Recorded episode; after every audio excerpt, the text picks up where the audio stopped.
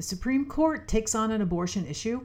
Robin interviews Unitarian Universalist minister Dawn Fortune. Be sure to listen all the way to the end for a hilarious outtake. All this and more on the Leftscape.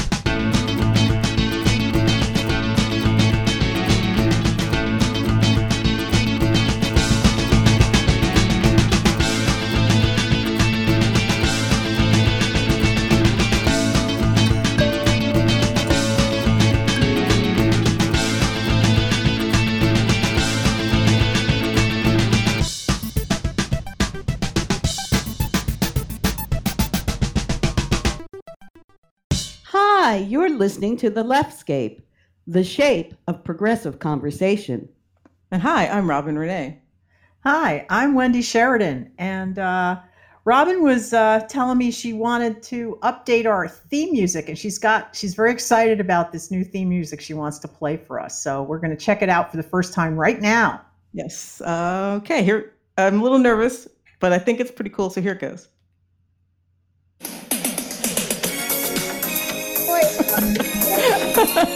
What are you doing? Does that come with a glitter ball? no, actually, I think we like our theme song. It's just that it's Rick Astley's birthday today. and we're really silly. yeah, and I haven't been Rick rolled in years, so I guess I was due. I- oh man. Okay. So yeah, happy birthday to Rick Astley. and it's also um, the birthdays of Bob Marley and N- Natalie Cole today. So it's good Oh, to remember them. Yes, absolutely. Mhm. Uh, we also want to say, you know, it was uh, also James Dean's birthday on the 8th of February. He's probably the reason I started smoking. He was cool, but that wasn't a good, that wasn't a good decision. I do not smoke anymore. That was a long time ago. Um, also, Thomas Edison's birthday is on the 11th, and on the 12th is Charles Darwin. So, lots of um, historical people to remember. Yeah. Well, as far as days and weeks and months go, um, on the 7th is National Periodic Table Day. That's I like that. Do, I can you sing the song? I Uh, love the element. Yes, I can, but I need the lyrics now. it's been Uh. I actually performed that song several times. The Tom Lehrer Elements song, which Mhm. is uh, which is a list of all of the elements, not in any particular order. Oh, so it's not really the periodic table. It is. I It's think done. it is in order, isn't it? It's no, no. Okay. Um, and maybe it's alpha. I don't think it's alphabetical order either, but it could be. But I don't think so. Um, but it's done to the tune of modern Major General from. Mhm. Uh, Gilbert and Sullivan. Thank you. I am blanking. Yeah. Maybe one of our listeners can uh, can chime in and sing it for us. Yeah. Oh, also on the 10th to the 16th is International Flirting Week. Oh, that's flirt. Does, that, Mm. does that mean you're flirting with somebody in another country? Is that?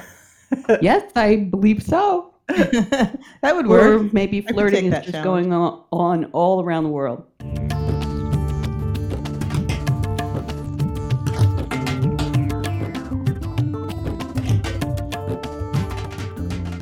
So uh, something came across my um, my feed this morning uh, about um, uh, the abortion issue is hitting the Supreme Court this week, uh, or the, the last week. The, the week we're recording it, the Supreme Court is is has been uh, asked to take a look at um, a Louisiana law uh, that uh, that's being challenged uh, because it's uh, it requires physicians who are, who perform abortions in the state to have active admitting privileges.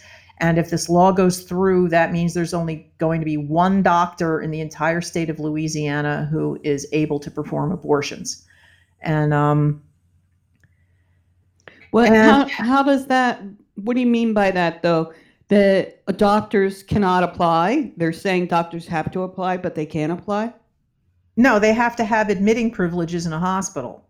And no doctors have admitting privileges? just one one abortion doctor has admitting privileges they have been they have been slowly chipping away at at the ability of abortion clinics to remain open uh, through having various you know they're they're doing like weird rules like the like the aisles have to be wide enough to accommodate a gurney or other other things that are barriers to um to to getting this stuff done. And this is the latest one in Louisiana.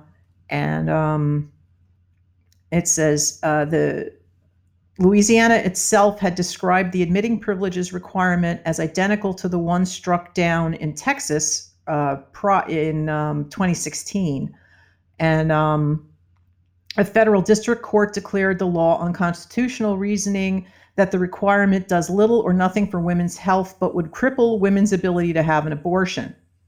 And in September of last year, the U.S. Court of Appeals for the Fifth Circuit reversed the decision, and 10 days ago, the full Fifth Circuit rejected the challenger's request to rehear the case.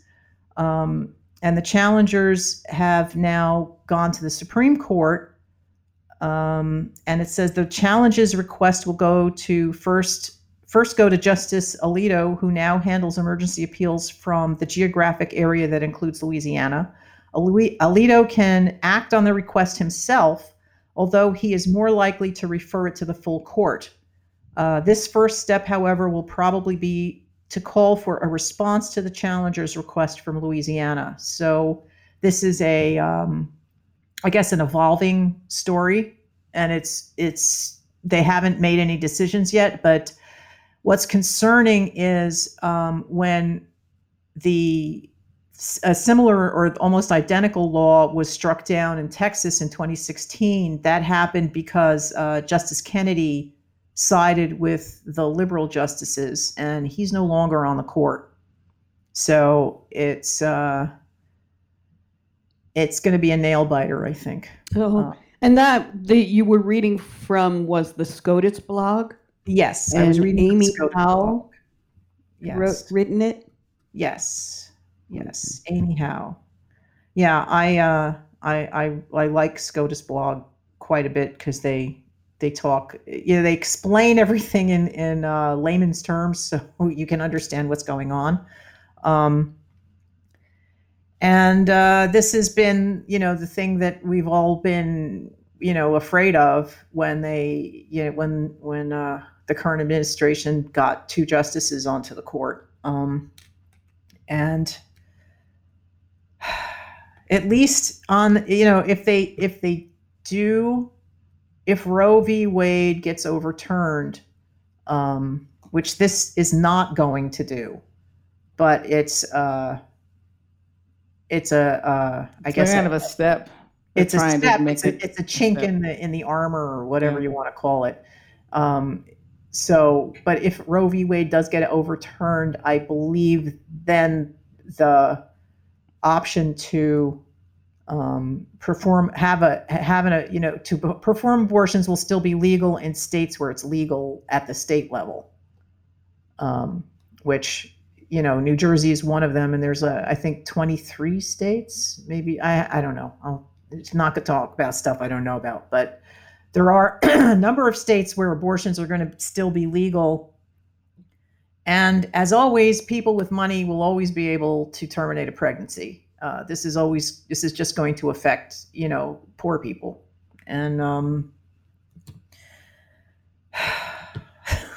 it's it's it's hard to i can't you know envision a world where this will could be the case. I mean i, I can see it as a possibility but i've spent my whole childhood and adult life where we all had this right and knew it. So it's a it's a frightening yeah i I have not. Yeah. Uh, I mean, uh, you know, my mother, my mother took a trip to my aunt's mm. when I was maybe 12, something 10, somewhere in between 10 and 12 years old. Mm-hmm. And uh, what really, and that's what, that was the story they told us at the time. And then when, uh, when I was having um, an abortion when I was 17, um, my mom shared with me that that trip was actually to go to New York and pay two thousand uh, dollars to some guy who made her feel like crap and said, "You're gonna you're gonna regret this," and blah blah blah blah. But she, he still aborted the baby that she was carrying. Um, and she also said she never spent five minutes regretting the decision to do that. Um, and I don't regret the decisions that I made not to have the kids that I didn't have. And uh, and I also don't regret my decision. so, uh, yeah, it's you know, it's not. No one wants to make. No one wants to be in that situation, but it's a right that we all we need to have for Yes, our, every everyone's best interest, I believe. And the only good thing that might come of this is if this does happen, it's going to piss off so many women in this country who are already on the edge of fury as it is. Um, that I, I don't know. I think I think the uh, the ramifications will not be good for the conservatives. That's all I have to say. Hmm. So, in other more exciting news, um, Roger Stone got arrested. Yeah, that was fun. That was definitely exciting. Good footage of that. Yeah, and I also I appreciate that that the law enforcement personnel were not being paid when they did that. So, Yes, they did it for free. well, I'm sure they got paid now. They're getting their back pay, but you Yeah. know, Yeah. um, Trevor Noah had had a great bit Oh, what on did he that. say? actually. Well, I, I think I would just post it because I can't imitate him. He's very funny, but it was, uh, yeah, it was, it was, it was interesting, and I don't know. Roger Stone is such a cartoon villain. Yeah, yeah. It's just, it's just kind of startling, and and his his fanboyness of Nixon is. Um, I mean, if you want someone to think you're innocent and will always tell the truth, like having a Nixon tattoo on your back is really not. Yeah. oh, that was real. yes, yeah. it's real. Oh, I real. thought it was Photoshop. Oh, No. That is the real deal. I could have. I thought I saw the. I saw the picture of something saying, you know, they can look at it, some ass lying asshole, no matter which way he's facing. But I thought that was a joke. I thought there was somebody photoshopped that onto his back. yeah, no, he was. a real tattoo. He's not. He wasn't like really big in the during the Watergate times, but he was about I think sixteen or twenty or something. He was maybe twenty years old or something, and he had some role in the Nixon administration. I think the um, the Nixon archives like said he didn't play a, a big role, but he was there and he was a real fan and remains a, fan, a huge fan. Well, that explains why he's working with Trump. right. Yeah. So Oh my God, that's Yeah, hilarious. and the the fact that so many of Trump's great ideas have come from Roger Stone, too. Mm. hmm. The, No, the, the idea of the wall.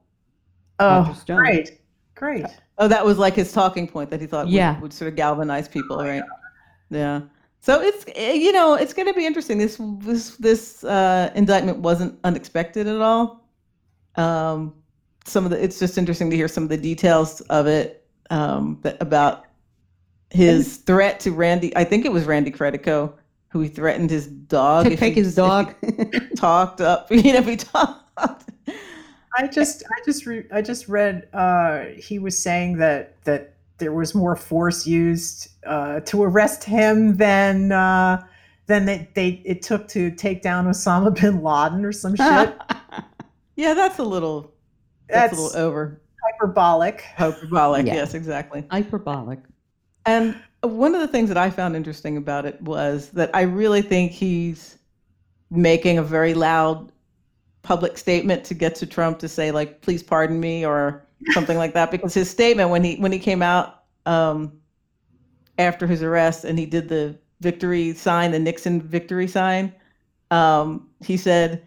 There is no circumstance whatsoever under which I will bear false witness witness against the president, nor will I make up lies to ease the pressure on myself.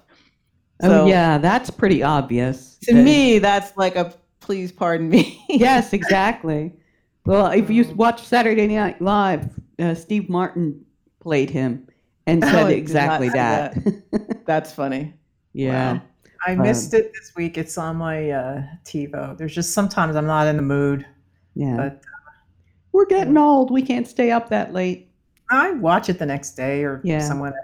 Um, and uh, if you are listening to this podcast on Wednesday, the day this airs, uh, you've got two more days to go see Black Panther for free at a at, at one of 250 AMC theaters. Uh, they are running it the first the whole first week of February for free.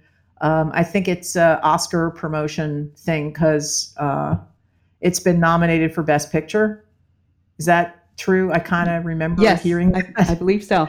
But Yeah, you know like- what? This is kind of cool because I was when you were first saying this, I was saying, uh, but it's play. It was playing on Netflix. So you could see it free there. But to go to the movie theater and see this particular movie on a big screen is a lot more fun.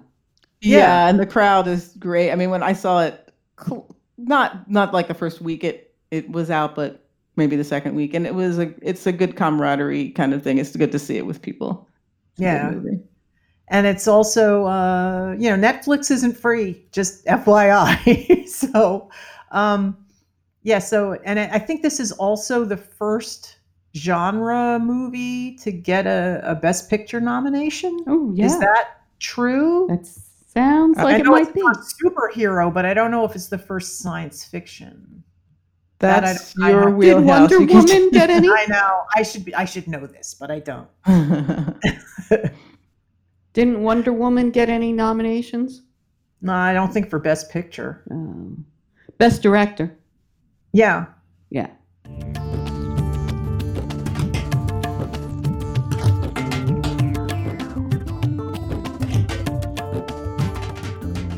Please, if you like our podcast, and then I'd love it, and we'd all love it if you'd go to iTunes or wherever you get it and give us a review. It'll help us a lot, and check us out on Facebook too, and leave comments. We are always interested in hearing from our listeners.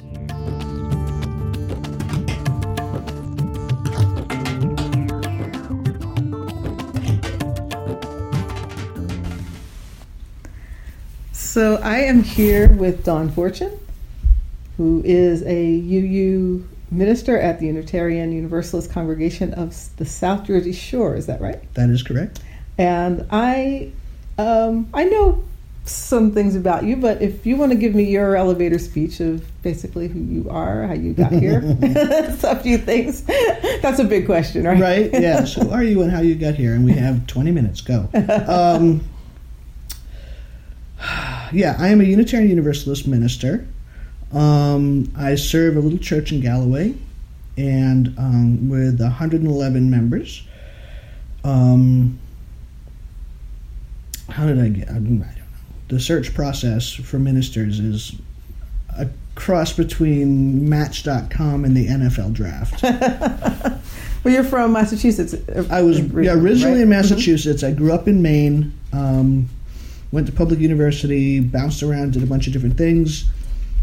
Ended up in seminary. I went to seminary for one year in Bangor, Maine, and then transferred down to Andover, Newton, which was at that point in Newton, Massachusetts, um, because I wanted to get a more diverse education that I could get in Maine. Mm-hmm. So just be around more diverse ideas and thoughts and people and opinions. And so Boston provided that very nicely in a Massachusetts level of diversity. Right. All things being relative. being right? relative, yes, yes, being relative, yes. Wow. So yeah, and then um, please don't mind the the, mice, the studio mice here. We have a small dog who feels it is her obligation to chew on the cat. Um, so, but after I graduated from there, I went and I spent a year in the Bay Area of San Francisco doing an internship, and that was really awesome. And then I spent two years in St. Louis, um, beginning on the one year anniversary of Michael Brown's murder. wow. Um, and after that, I came here. So here I am. Awesome. And I'm very glad you're here, by the way. I think, yeah, very good. Um, I heard you speak one time Okay. Yep. at uh, at the church, and that was really a great thing. And we've spent some time just Hanging hanging out. Aside from that, Chasing imaginary cartoon critters. Yes. but one thing I want to find out about is that you spoke at the Women's March yesterday um, in Atlantic City, hmm and um, you told me that you felt as if you were the one bringing the diversity to that event in a sort of ironic way. I'd like to hear a little bit about what that was like, and um, Well, Yeah. first, it was really awesome. Um, the entire planning committee for the Atlantic City Women's March was made up of women of color. Um, after the first two years of women's marches in America, where diversity was sort of a "oh yeah, we should do that" sort of thing. Um, yeah, who has a who has a person of color friend that we can invite? right.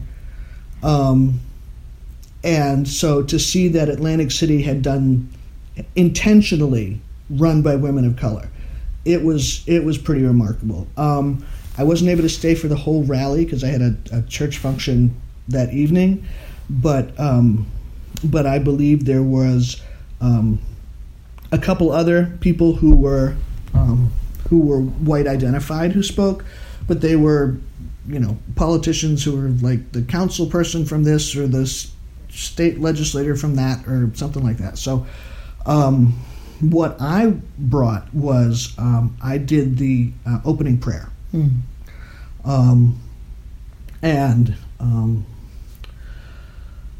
as a Unitarian Universalist, um, you know my my our preaching style is significantly different than than is typical for most black churches.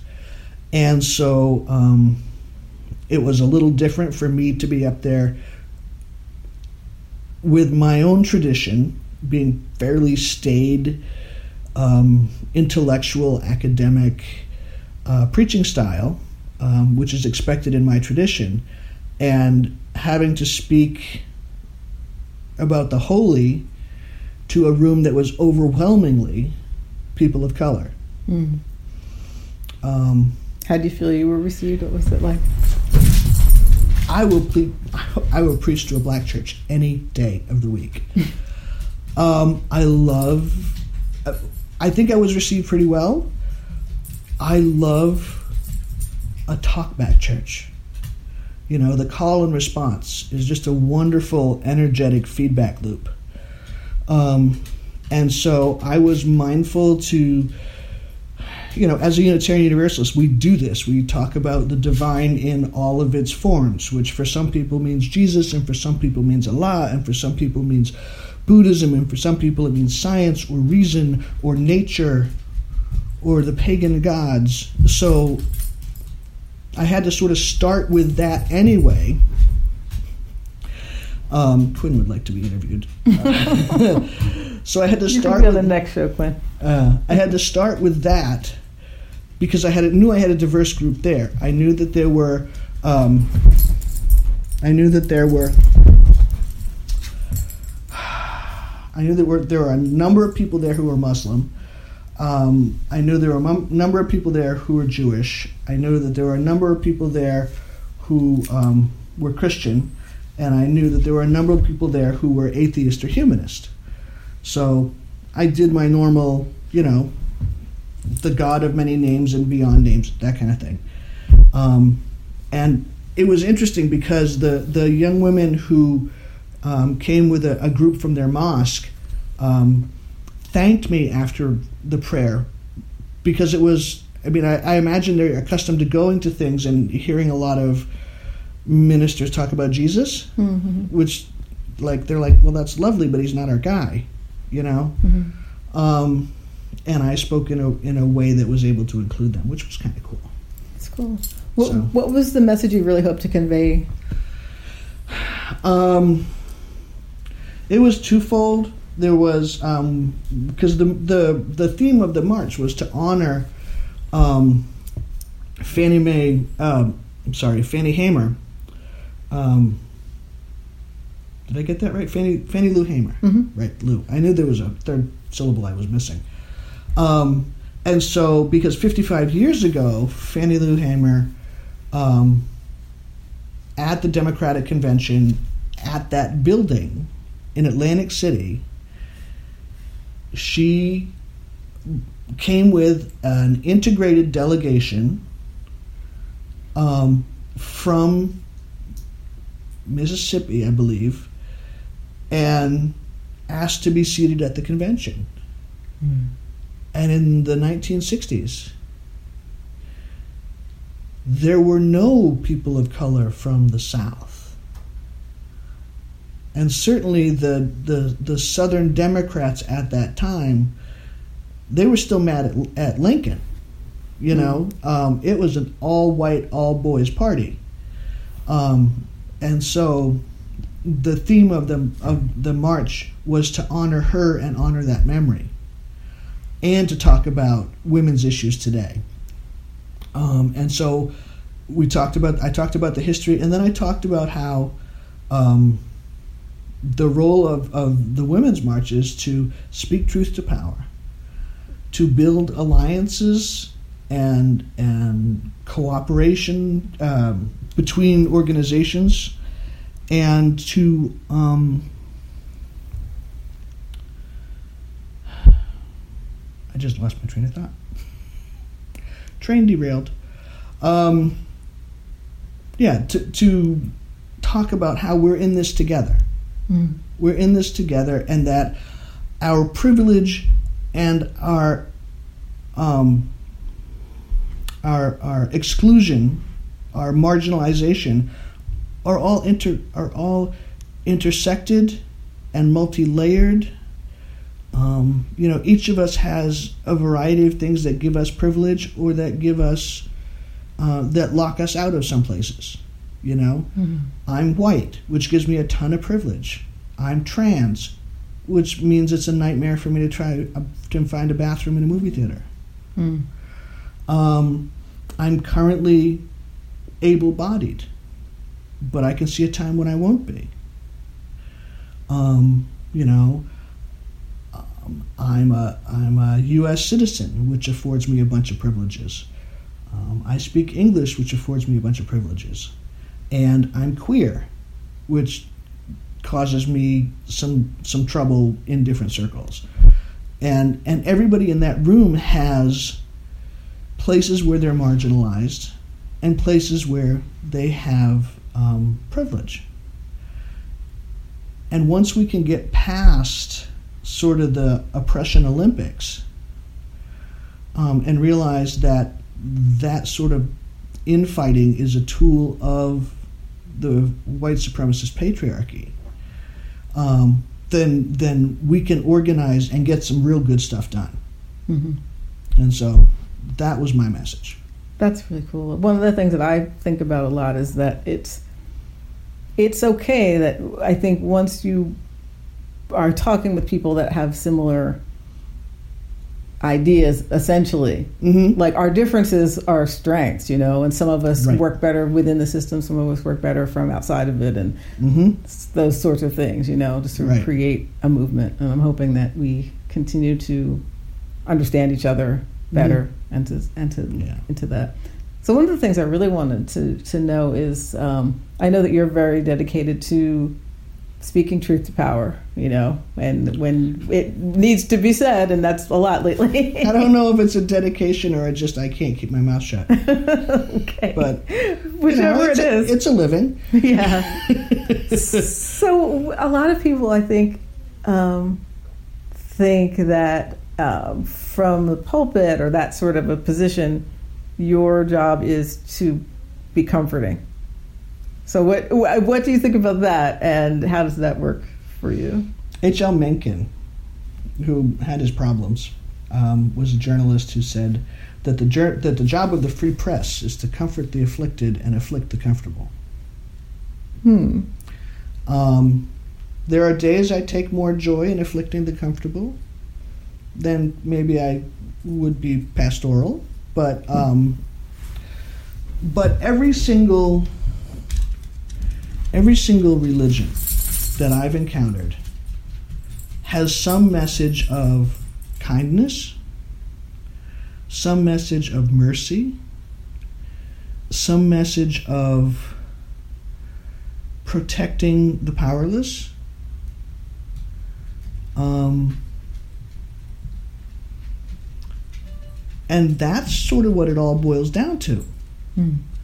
Um, you know, Cornel West said justice is what love looks like in action. And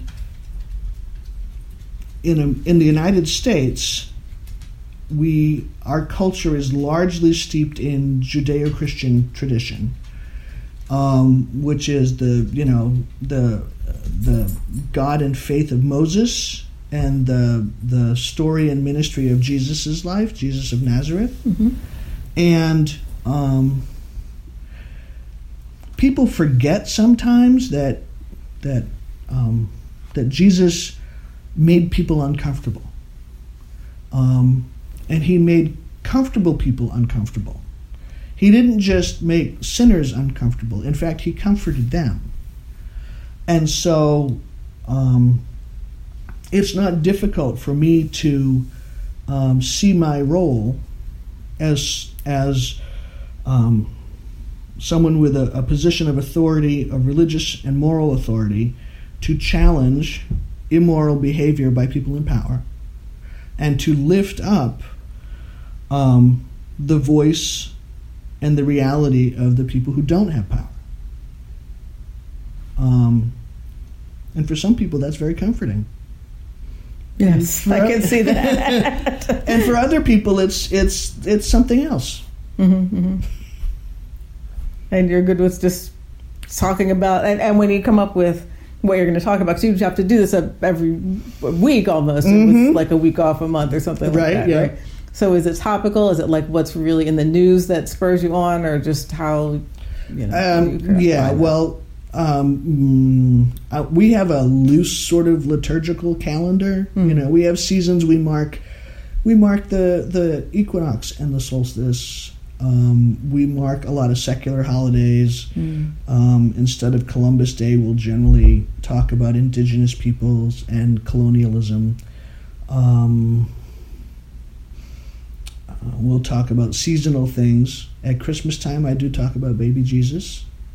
Um, at Easter, I do talk about death and resurrection. Um, both of those times, some people say, "Oh, it's so wonderful to hear that," and other people say, "We're a Unitarian church. We don't need to hear that." right Um, so there are always those themes, you know, like seasonal themes.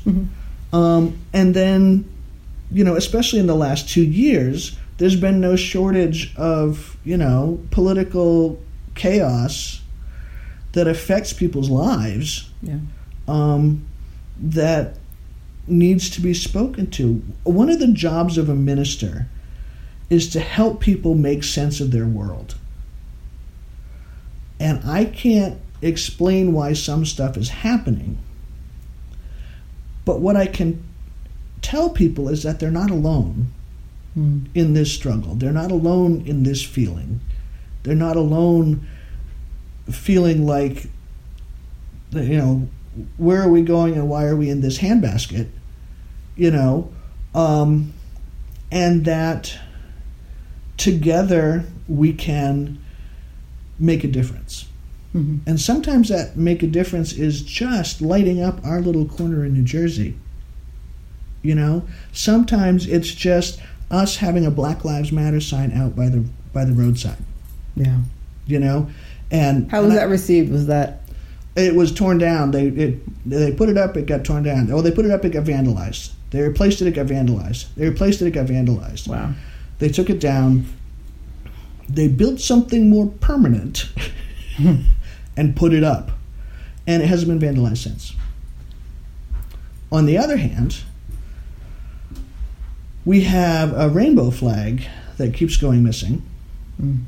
Um, one of the people at church put it up a couple months ago, and uh, you know it was one of those little cheap plastic brackets that you screw into your porch, right?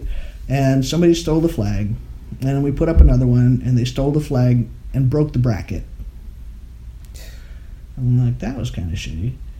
So then we, then I welded up a bracket because I have a welder and I like to play with metal. So I welded up a bracket made out of, you know, a little bit of plate steel that I had and a piece of electrical conduit, and I, you know, put it in there with some screws, and um, and so I put it in there with screws, and within a week, somebody had not only taken the flag, but bent and broken off the metal of the conduit. They are determined. Yep. I it, it reminds me about um, when I was in college and we'd make flyers for the LGBT dance, Mm-hmm. which I guess Right. at the time was LG and maybe just a little maybe B. Right. We didn't even talk about T back then. yeah, right? yeah. no, so it was, LGB. Yep. Yeah, it was it was uh, in process, but um, we would always make at least two and a half times the Yep. flyers you thought you needed because Yep. they would all get torn Yeah. down, and yeah, I did that too. and you were It- yeah. thinking that I, you Just- know, I naively was feeling like, oh, we're maybe we're past that, but not necessarily. Not necessarily. And, Yeah. yeah, depends on where you are. And, And, somebody said something really interesting me, to me the other day, which is they keep taking this stuff down because they're threatened by it. Mm-hmm. So, uh, huh? They recognize it as a powerful thing, and they want to stop it. It's change. It's Yeah. openness, acknowledgement. so- you know. So after they tore down the one with the metal conduit, you know, I talked to my board president. I'm like, I need some more money for pipe. you know, and she's just like, we've got a minister that can weld stuff. That's awesome. Go do what you want. Um, and so I have now welded up a more significant bracket um, out of, you know, inch and a third black iron steam pipe. Wow. So we'll see how that goes. yes. Some and we've also purchased um, over a hundred little like eight by ten flags on sticks um, that we're going to put in the ground Nice. around the big sign, and I'm going to put a sign out there that says obviously somebody needs flags because you keep taking ours. So please help yourself to the little ones. Leave the big one alone. You know. That's clever. right? I like it. Like, it put, like put them out there, like you know, fifty or sixty at a time, Mm-hmm, right? It'd be a great visual driving down the road. yeah. You have to stop to see the sign that says, you know, obviously somebody's taking these things. There's p- apparently a shortage in South Jersey, so here you go. Have a flag. You know, please leave the big one alone. Nice. oh man. So, but it's cold this week. I don't know if I'm going to do it this week. Right. Go out there and freeze my butt off mounting that thing. So, what, what are some of the things you've learned so far, teaching and preaching here, and uh, In- South Jersey, in South Jersey, or you know, just your experience organizing with the Women's March this over this, this Um, getting ready for that? South Jersey. The pizza's fabulous. Having come from the Midwest, and if you've got Midwest listeners, I apologize if this offends you, but the pizza in St. Louis was just god awful. so, um, so that that was one of the first things I'm like, oh, this place is awesome. There's great pizza. Um, I got here and and I'm still having to learn the political cycles in South Jersey, in New Jersey. Um, and there seems to be like regional or county committees and, and sort of power structures. Um, and there's like how that all functions, I'm not entirely sure. Um, one of my in the first month I was here, I got here in August of 17 and um like my second week on the job, Charlottesville happened. Oh. You know, where white supremacists a white supremacist drove into a crowd of people and killed a woman. Um and so my congregation responded and we held a rally and we had a couple hundred people show up um, and you know senator cory booker sent somebody and like all the big shots were there um, and there was a woman running for uh, the office of, of uh, county freeholder, which is a new term to me. Where I'm from in Maine, we, they're county commissioners, um, uh, named Ashley Bennett, and she was running because the guy she was running against had made a remark at the women about the women's march that spring that January he had posted to Facebook well you know it's good to see all these women at the march. Let's hope they're home in time to make supper. Yeah, I remember that. you remember that? Yeah. right? And so she demanded an apology and he doubled down and told her to go take a leap you know it's a joke get over it. And she's like I'm going to run for your seat. And she did and she beat him. And so she was the head organizer of this thing of the of the women's march yesterday. Nice. Um, and so, but she was at the the Charlottesville rally that we had at my congregation, and a little while later, like that fall after the, the there was an election, local elections, right, council and stuff, and I called her up and I'm like, "Can I pick your brain? Because I don't understand this system here. How like it is a full contact sport. This politics in New Jersey." And and there's a level of cronyism and seniority stuff. And you can be a good candidate but the county structure the county party structure determines who gets on the ballot. It's a very confusing thing to me and people here seem to understand it like it's like it's normal you know like i can drive in boston right Right. and other people think that's just chaos. yeah. So, I, you know, it's all- myself quite very much included. yeah, I, I drove in Boston on my permit. Yeah. Yeah, parallel parked the whole bit.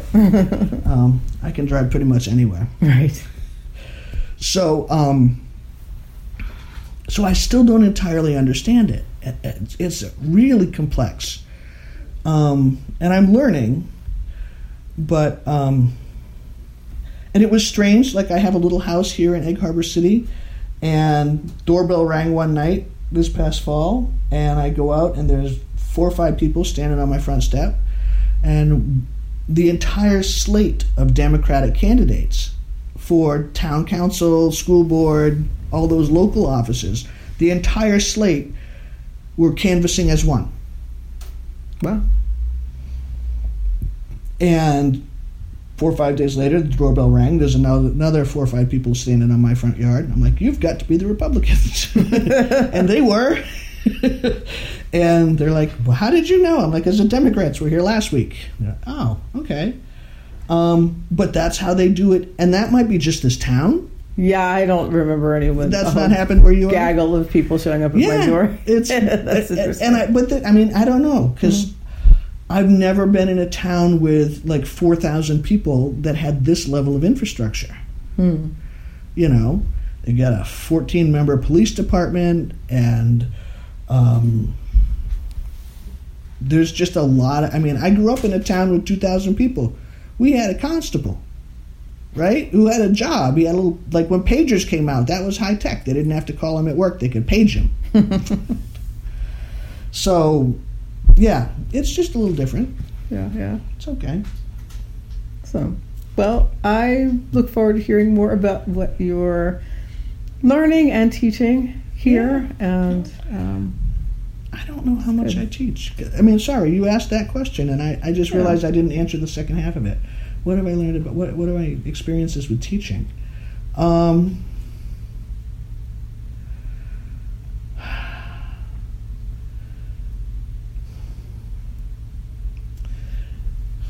teaching Unitarian Universalists anything can be a challenge. They are a group of exceedingly smart people, exceedingly well educated people. Um, some of the things that I talk about, pay no attention to the studio noises. I'm so sorry. Um, some of the things that I talk about are getting in touch with an emotional level, embodied spiritual expression, which is not something that a lot of folks are, are familiar with. Mm. You know, what does your body feel like when you're experiencing joy? Right? Um, Unitarian Universalism for a very long time has been largely a spiritual experience that happens from the neck up. And um, I'm more a fan of, and I blame that. We can go into UU history if you want, but I blame that on Channing, William William Ellery Channing, who was a hot mess. He was like the the the Unitarian version of a of a flagellant. Um, He grew up in the 1800s. He um, was probably gay. Um, sought to purge his body of these impure urges through a life of self-imposed asceticism.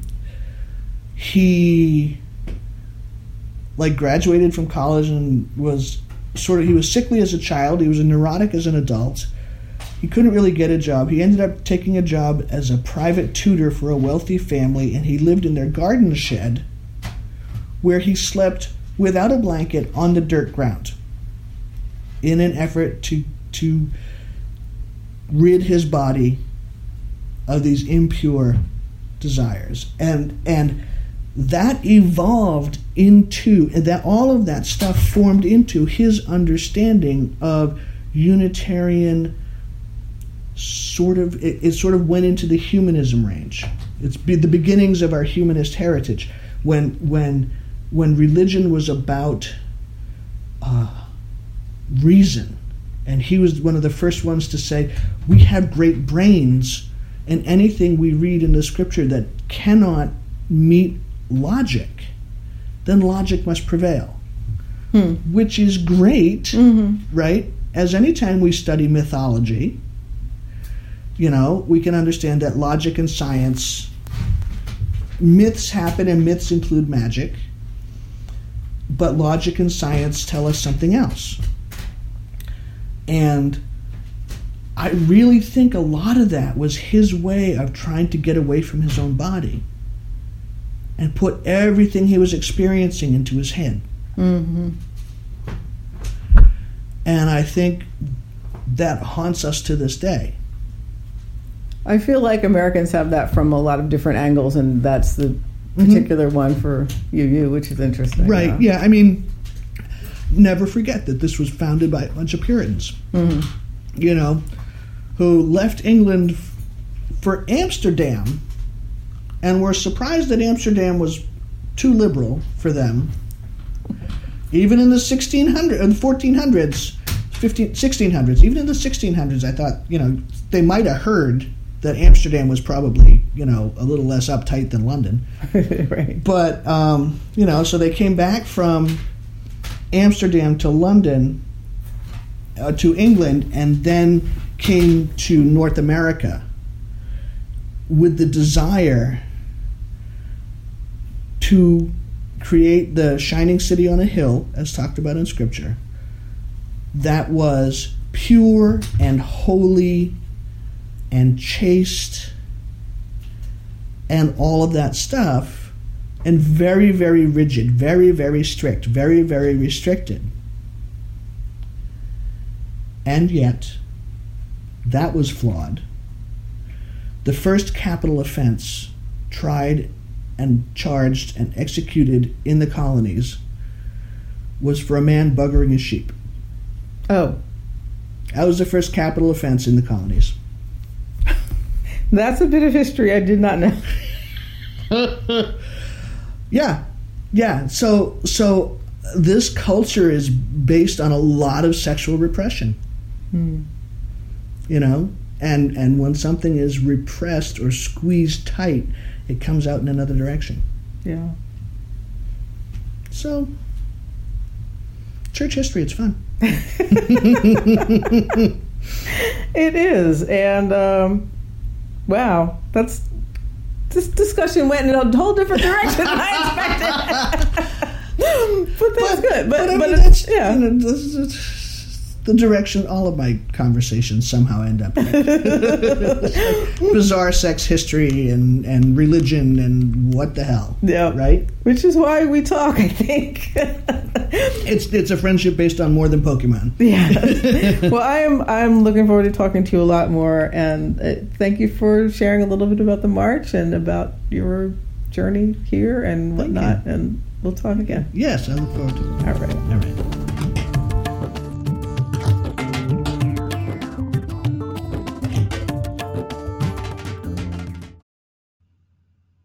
Week, we are going to talk about wait your turn politics. Um, how some of us have been asked to stay behind, how some of us have forged ahead, what, how that works in our political discussions and activism. So, wait your turn politics next week on the Leftscape. Hi, Wendy here with an exciting new Kickstarter project. My project is called Postcards Against Fascism, and I'm raising money to produce a series of 12 politically themed postcards suitable for mailing to your elected representatives in Washington, D.C. or your state house. Project backers will get to vote on the final designs to be produced, and there is a reward level where you can be the art director and have your idea produced as one of the cards in the set. There will be links to the Kickstarter on the Leftscape social media. Sign up soon before the early bird discounts are all gone. Hello, this is Robin Renée. You can find me online at robinrenee.com. And my music is on iTunes, CD Baby, Pandora, Spotify, and elsewhere around the web. So check it out. And you can like me at facebook.com slash Robin Renée fan. Tweet at me at Spirit Sexy and follow me on Instagram at robinreneemusic. I would love to hear from you.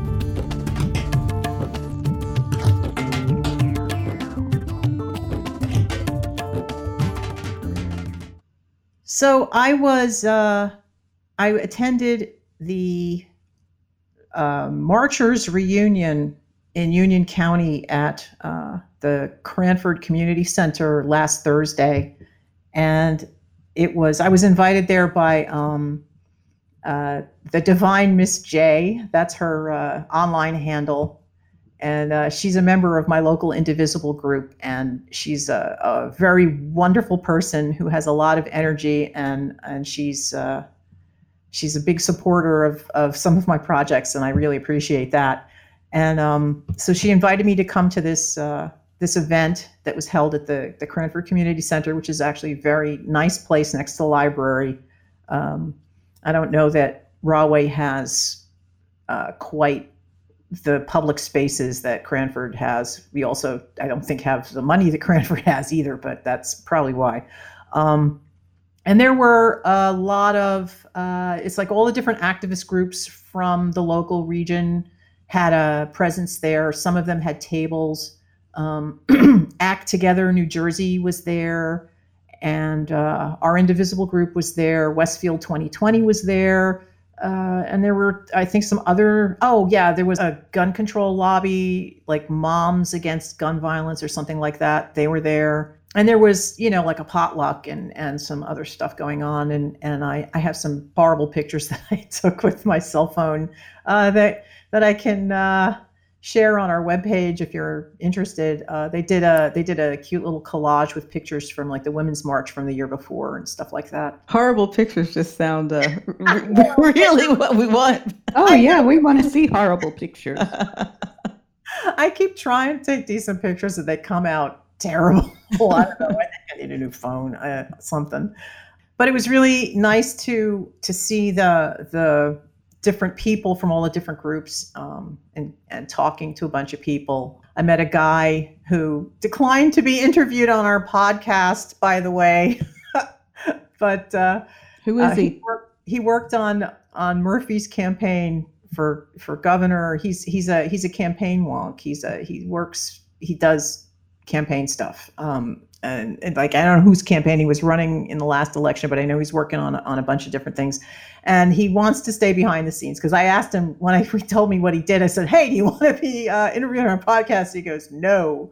So okay, um, I handed out a lot of cards. Uh, so hopefully. Uh, some of you guys who were there at the thing are listening to me right now. And uh, I was also promoting my Kickstarter, which uh, is is in its final week. Uh, postcards against fascism. And what uh, you may not know if you haven't already supported the uh, the project is I have a couple of stretch goals, and I'm hoping that by the time this airs, we have announced stretch stretch goals, which means we're closer to getting to the goal.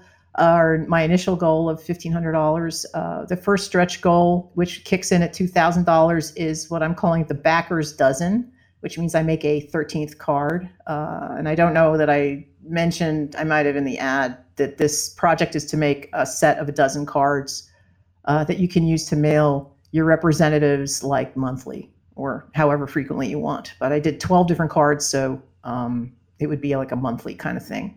Uh, so that one stretch goal is the backers dozen. And the second stretch goal, which I believe will kick in at $2,000, is going to be adding additional um, activist packs to the reward levels. Um, that's that's for activist groups like Indivisibles all across the country to get 100 post 144 postcards that they can use for uh, whatever purposes they need. And that was uh, the evening there. I thought it was a, a really nice thing, and it was a, a nice way to to to see people that we've been working with for the last two years and to meet new people. And if your if your local activist groups are having get-togethers or events, I encourage you all to go. Uh, it's it's a great way to meet other progressives. It's a great way to um, to actually do things that help uh, get the country back on its uh, progressive path towards you know where everybody who lives here has you know equal opportunities and and the ability to pursue you know life liberty and happiness hmm so It's interesting, you know, because I tend to not know people exactly where I live so much. I know a lot of people in other places where I closer to where I used to live and people around the country and things like that. But I don't spend a lot of time in my particular town necessarily. And when I've gone to activist events that I've seen um, by Indivisible and other people locally, it's kind of it's pretty exciting because you get to meet people who are close by who are like-minded and want to do work together. You know, so that is that's a really um, fortifying thing that I've done. You know, so Yeah, it's, it's helpful. this is actually the second uh, celebratory thing I went to. Um, there was one uh, like a couple of weeks ago for my local Indivisible group, and it was hosted at at uh, somebody's house who was literally la- around the block from where I used to live. So she's been there like we we definitely overlapped in our time in that neighborhood, and I, I never met her before. So and, and it's funny because I mean I mean I meet I've met actual neighbor neighbors during doing this kind of work, and um, and I think it it helps solidify it helps solidify your local neighborhood too. I mean, the only other time I met the people who actually live on the street that I live on is when we didn't have power during Hurricane Sandy.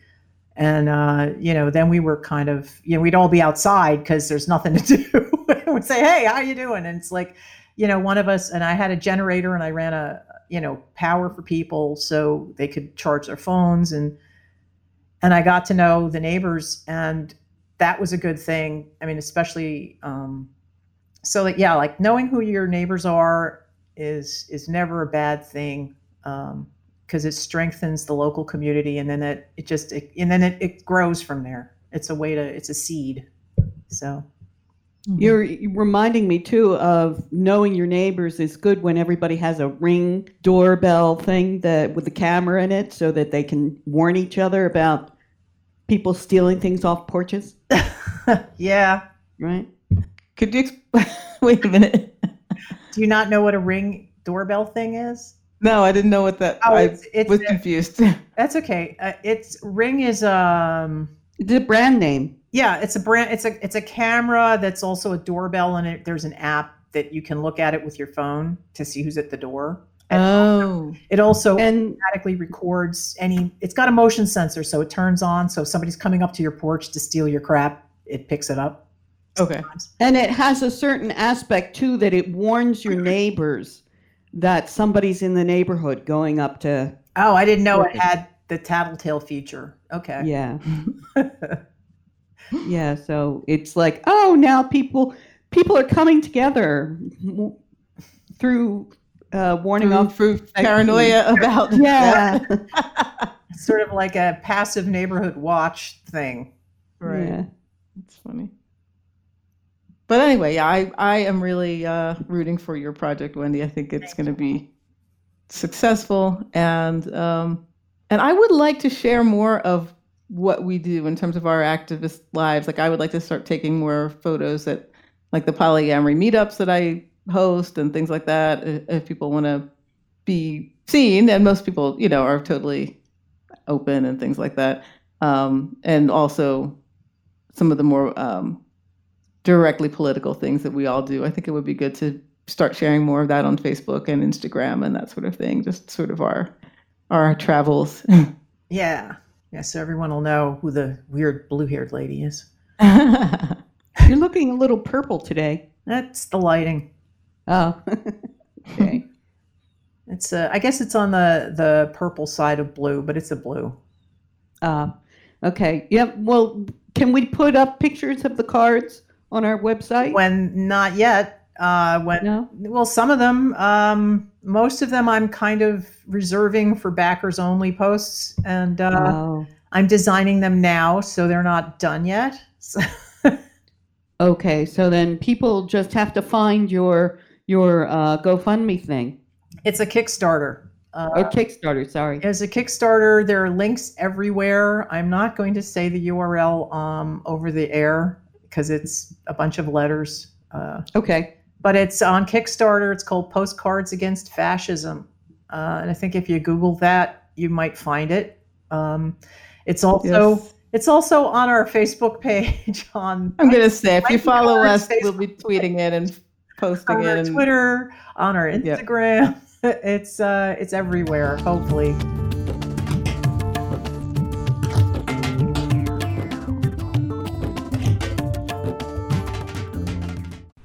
Next week on the Leftscape, we uh, are going to be talking about what the hell was I saying about it? Oh, okay. Intersectional Right. feminism. Take two. Take two. Yeah, it's intersectional feminism yes. through the lens of Shira. Uh, Sounds so pretentious. I know. I love That's it. why you have to say it. I know. I know. I don't. Next week on the Leftscape, the three of us will discuss. the three of us will. I'm keeping this take. All right, try it again. You've been listening to the Leftscape podcast. Find us online at leftscape.com, on Twitter at Leftscape, and on Facebook at Leftscape. The Leftscape, the shape of progressive conversation. New episodes every Wednesday.